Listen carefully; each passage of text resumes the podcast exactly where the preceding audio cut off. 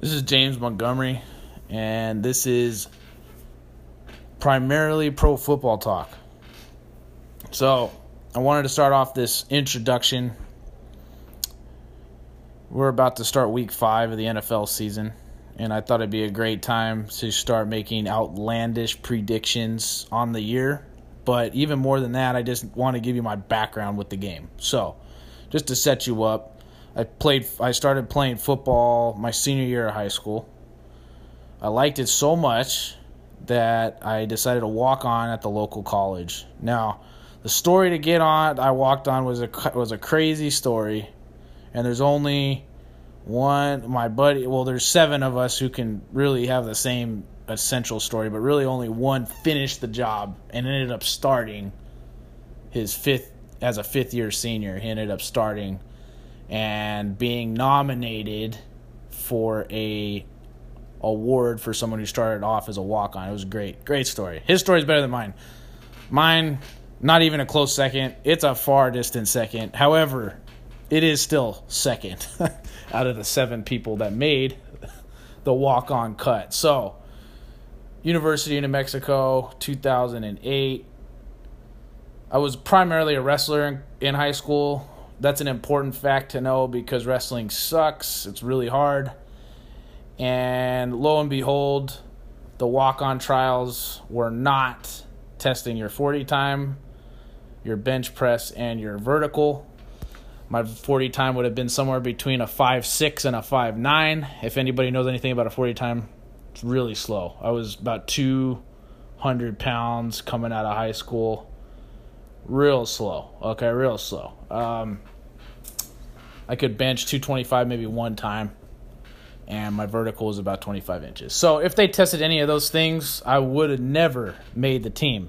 However, they didn't. They tested something else. They tested your mind and how far you were willing to go before you quit.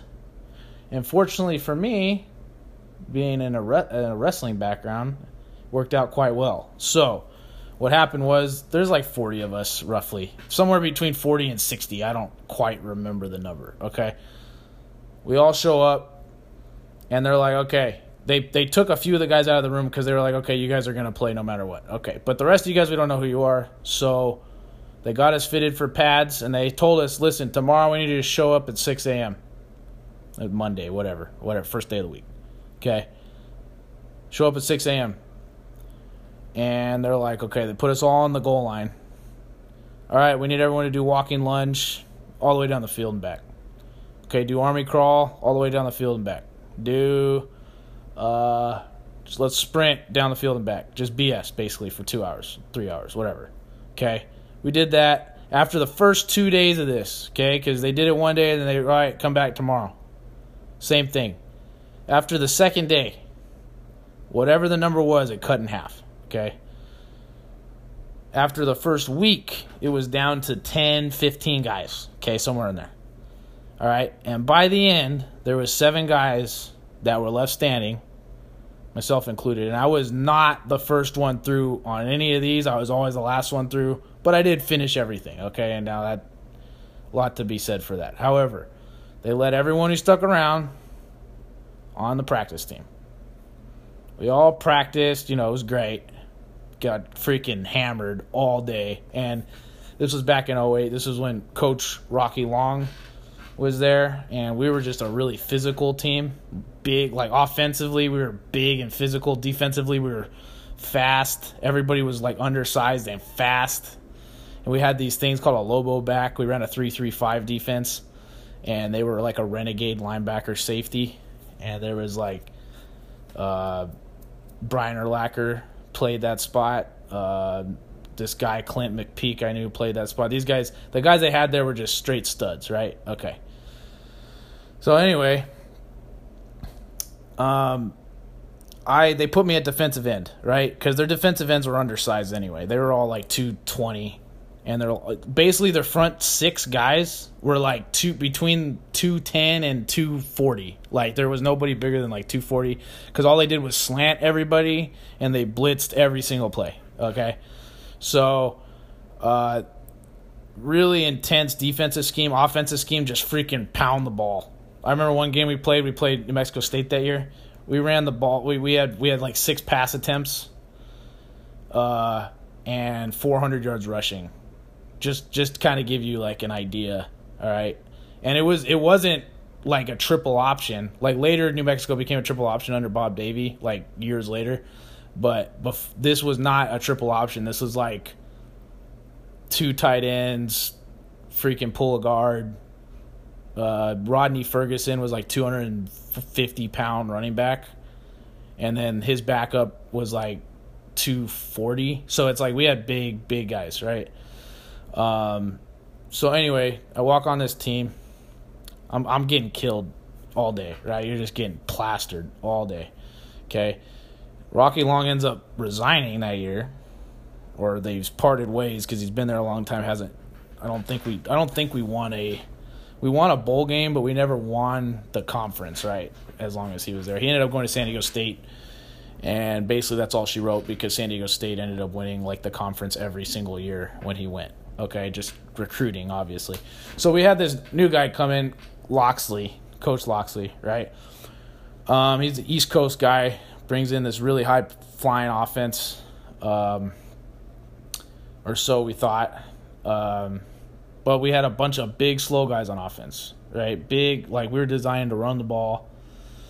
He brings in the strength coach who it was essentially P90X with weights. So it was just basically moving really quickly in a weight room, which for football players, like I, I get it, like you got to get into shape to run the offense he was running, but at the same time, it was just a little bit like there was no strength training, like at least not effective strength training. And so I went from like this really good strength coach who basically just got us really big, and just just just to give you kind of a number, and I wasn't taking anything. That was something that I never did. I never took anything. I, I we took protein shakes after we worked out, right? and a lot of a lot of college athletes do take steroids. I'm not I'm not saying that that they don't or that any of that because I know that that happens. Okay, at the time I didn't know it happened, but I do know now.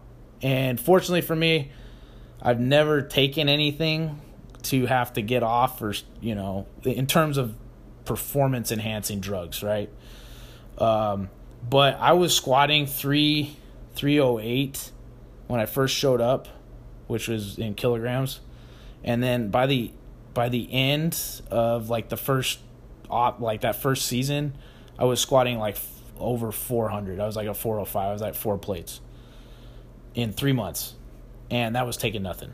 Okay, and it was just but by the way we trained, we just hit legs freaking until you couldn't walk.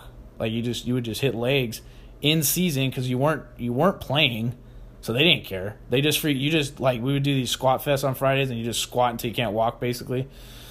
And I'm not joking. Like it's not like you would just hit like a plate for an hour. It was like sets of six, sets of five, sets of eight, just get, getting really freaking huge. You know, just like heavy sets, like just freaking all for two hours. Just freaking let's get big. And we went from that to this P90X, and I'll tell you what. The first time I did this this this fast weight room stuff, I was throwing up. I I was I was out of shape. I wasn't in like that kind of shape, right? And we were doing these track workouts and stuff, and like it was good. But then we get to the games and we just get hammered. We just get ran over, and we just didn't have the athletes everybody else did. One, but two, it's just like the way we were doing it before was effective because we didn't have the athletes, so we needed to kind of do things a little bit more, you know, right at you. Like let's develop, let's get strong and develop, and play really fast def- like play fast on defense and then offense just be a slow grinded out type thing. So just be unorthodox altogether because of the athletes we get. We don't get we don't get top athletes, right? Um, and it seemed to work effectively. I mean, we weren't great. We were solid. We weren't great, but then we went from solid to bad, really, really bad. Okay, we won one game the first year. Now we we were in about five games, so we sh- and we probably should have won about five games, but we only won one. And then the next year we only won one, and then the next year after that we only won one. So there was three wins over a three year period, right? He ends up getting fired However, I, I ended up quitting uh, going into the third year with that guy. So it would have been my fourth year. Going into my fourth year, I ended up quitting, right? So that's where my story ends, right? With football. I started coaching high school football right after, right? Coach high school football. I was already doing like the strength and conditioning stuff in my at the high school. So I was real involved like with football, right? And I was a I was a linebacker. So when they the new coach came, became a linebacker, I learned schemes and I was uh, like pretty like I would say like on that team there's like 105 players on a division 1 football team.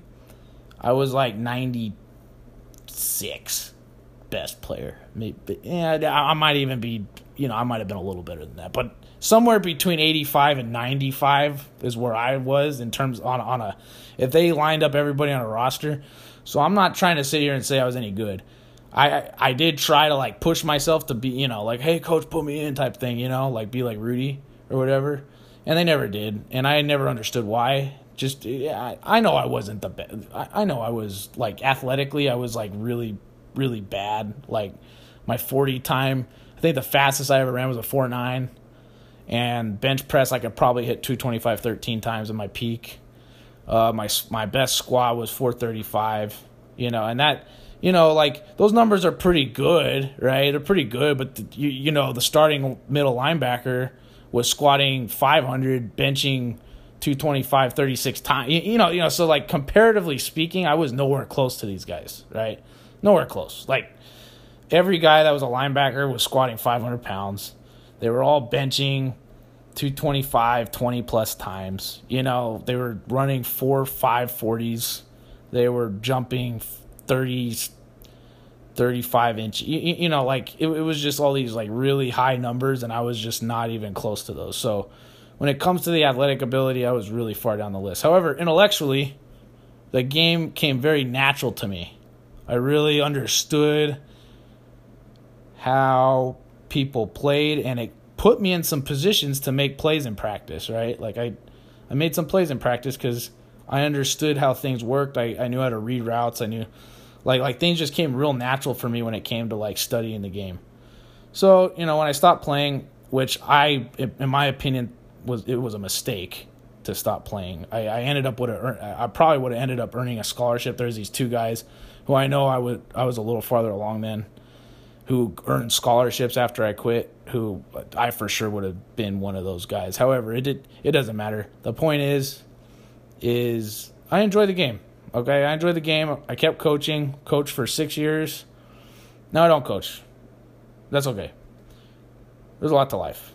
And that's what I found. Sports I'm kind of back on sports again football's never been. I, I I've always tried to like quit football many times in my life, and it always find, found its way back to me. I started playing this flag football league when I stopped. It's like it's like I left coaching. I moved to Phoenix. Started playing flag for some weird reason. It was a lot of fun. Just stopped playing flag, and now I'm talking about football right now. So I've always found my way back. But that being said, I really like talking pro football It's probably one of my favorite things to do. You talk, me and me and some of my buddies can talk pro football a few hours, right? I'm a pretty serious guy for the most part. I, I teach kids with autism. I'm a math teacher. Um, I'm also a very spiritual guy. Go to church, spend a lot of time with Jesus. I'm a I'm single, but I do I'm, I take my spiritual practices very seriously. Um, yeah, so I, I I take this stuff pretty serious, and I'm not you know like I I I, I practice being celibate. Uh, I'm really I'm really sound in a lot of spiritual practices. Okay, but that being said, one of my favorite things to do, and I know a lot of males, they just need a break. Talking football is nice, and it's chill, and it's okay to talk football for like an hour every once in a while. Like today, I had a nice discussion with my buddy. Talk football for like an hour. When it starts being like you know three, four, five hours a day, every day, okay, now we're getting a little excessive. You start betting, you know. We can, you can, you can overdo it, right?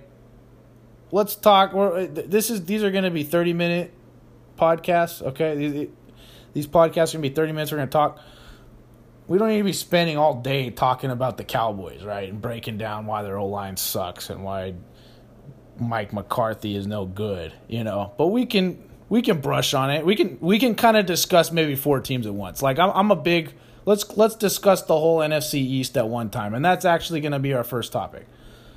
All right, we're going to discuss the whole NFC East first time, right? I'm going to give you guys maybe, and then maybe we'll discuss all the bad teams real quick, and then we'll discuss all the good teams, you know, that kind of thing. So I'm hoping that this is fun. Um, the other thing I wanted to bring in, so so I wanted to bring in tactics because I do know the game pretty good, and I, I actually can see stuff on, on while I'm watching a game, which I I don't get super excited when I watch football. I just get real intellectual about it. Like I'm kind of weird. Like okay, so I'm watching the game. I went I went to go watch a Cardinals game like three years ago with a girl. That's a whole nother story. I would you know really great girl. I should I should have given her a chance, man. And and I didn't. I didn't give her a chance, but whatever. We'll talk about that another day. We go watch the Cardinals play the Titans. It's when Bruce Arians was there. It was his last year there. Uh, Cardinals were eight and eight. Titans were nine and seven that year. I think I think that was the year Mariota did that that catch. You know, he threw the ball and he caught it and he scored a touchdown to beat the Chiefs in the playoffs. They were down twenty one to three. Yeah, it was that year, and the Cardinals and the Titans played right. And the Titans were doing really well, and then they hit the Cardinals, and the Cardinals gave the blueprint on how to beat, well, maybe not how to beat the Titans, but they exposed something in the Titans that I think is really interesting. So the Titans, okay, so there's a nickel. Those of you who don't know what the nickel is, a nickel package, a nickel package is when you have five defensive backs on the field, which is five little guys basically, in in in layman's terms. You got 11 guys in the field total, you got five little guys, you got four. Now this is the Titans. I'm not talking everybody. At the time, the Titans' nickel package was five defensive backs, four linebackers, which are like medium sized guys, and then two fat guys, big guys, okay? The two, four, five. Okay, that was the Titans nickel package at the time. The Cardinals figured out this thing. Now, this game was extremely boring. Most people watching this game, they would turn this game off, right? This game was a 12 to 7 football game, four field goals by the Cardinals, and the only touchdown scored was by the Titans. And the only reason the touchdown was scored was because of a pass interference call, and DeMarco Murray runs it in from the one yard line. That was it. That was the game. Okay, so this is a pretty boring game. Okay, However, I was intrigued by the game watching it the entire time. It was extremely intriguing to me. Okay? I'll tell you why. What I noticed is Cardinals figured something out. They figured out if we throw in three wide receivers, you know, running back and tight end, however you want to look at it, or two running backs. They call that 20 personnel, two running backs. They call it uh, one running back, one tight end, 11 personnel. So let's say anything with three wide receivers, okay? If we put that in, Larry Fitzgerald has always been there, big wide receiver. We put that in, it forces the Titans to go into a nickel, which is that 2 4 5 I was telling you about. Now, their original defense is a 3 4 4, okay, which is three down. And everybody who watches football knows that a 3 4 is essentially like a 5 2, okay, because the linebackers standing up are more like defensive ends, right? Okay, so but their defense, their base defense at the time was a 3 4, which is, again, three down, three big guys, four medium sized guys, and four little guys, okay? And that's like a base defense. But if the Cardinals put in three wide receivers, they're like, well, we can't match up against three wide receivers with four defensive backs. You know, like we have too too many big guys on the field, not enough little guys because they got too many receivers. So we're gonna put in the two four five when they're on the field, okay? Because they got three wide receivers. Now, the thing about the Cardinals is Larry Fitzgerald's a big wide receiver. They line him up tight, like a tight end almost, and they run the ball behind him. Okay? And they controlled the entire game. And the Titans could not do and we all know what Mariota is like, you know, he's not the best quarterback in terms of like getting moving an offense, right? So it just kept the Titans on the sideline the whole game. And that kind of stuff's really interesting. So I hope to bring kind of like that aspect into it. Okay. It's like, well, did you notice that when they put in the three wide receivers, it forced them to go to a nickel package and then they just ran out of it behind Fitzgerald, who's more like a tight, who was like basically a tight end on a, because because you got a big wide receiver on a little defensive back. That's basically a tight end on a, you, know, it's like a tight end out there going up against a, a undersized linebacker or something. You know what I'm saying? So it was just a really interesting thing that I knew. Like I didn't even realize that I knew until I kind of saw it and I got really interested in it, and then I started paying attention to it more often. It made makes makes the game way more interesting. So I'm hoping to make the game more interesting on top of, you know, this is James Montgomery and this was everything primarily pro football talk.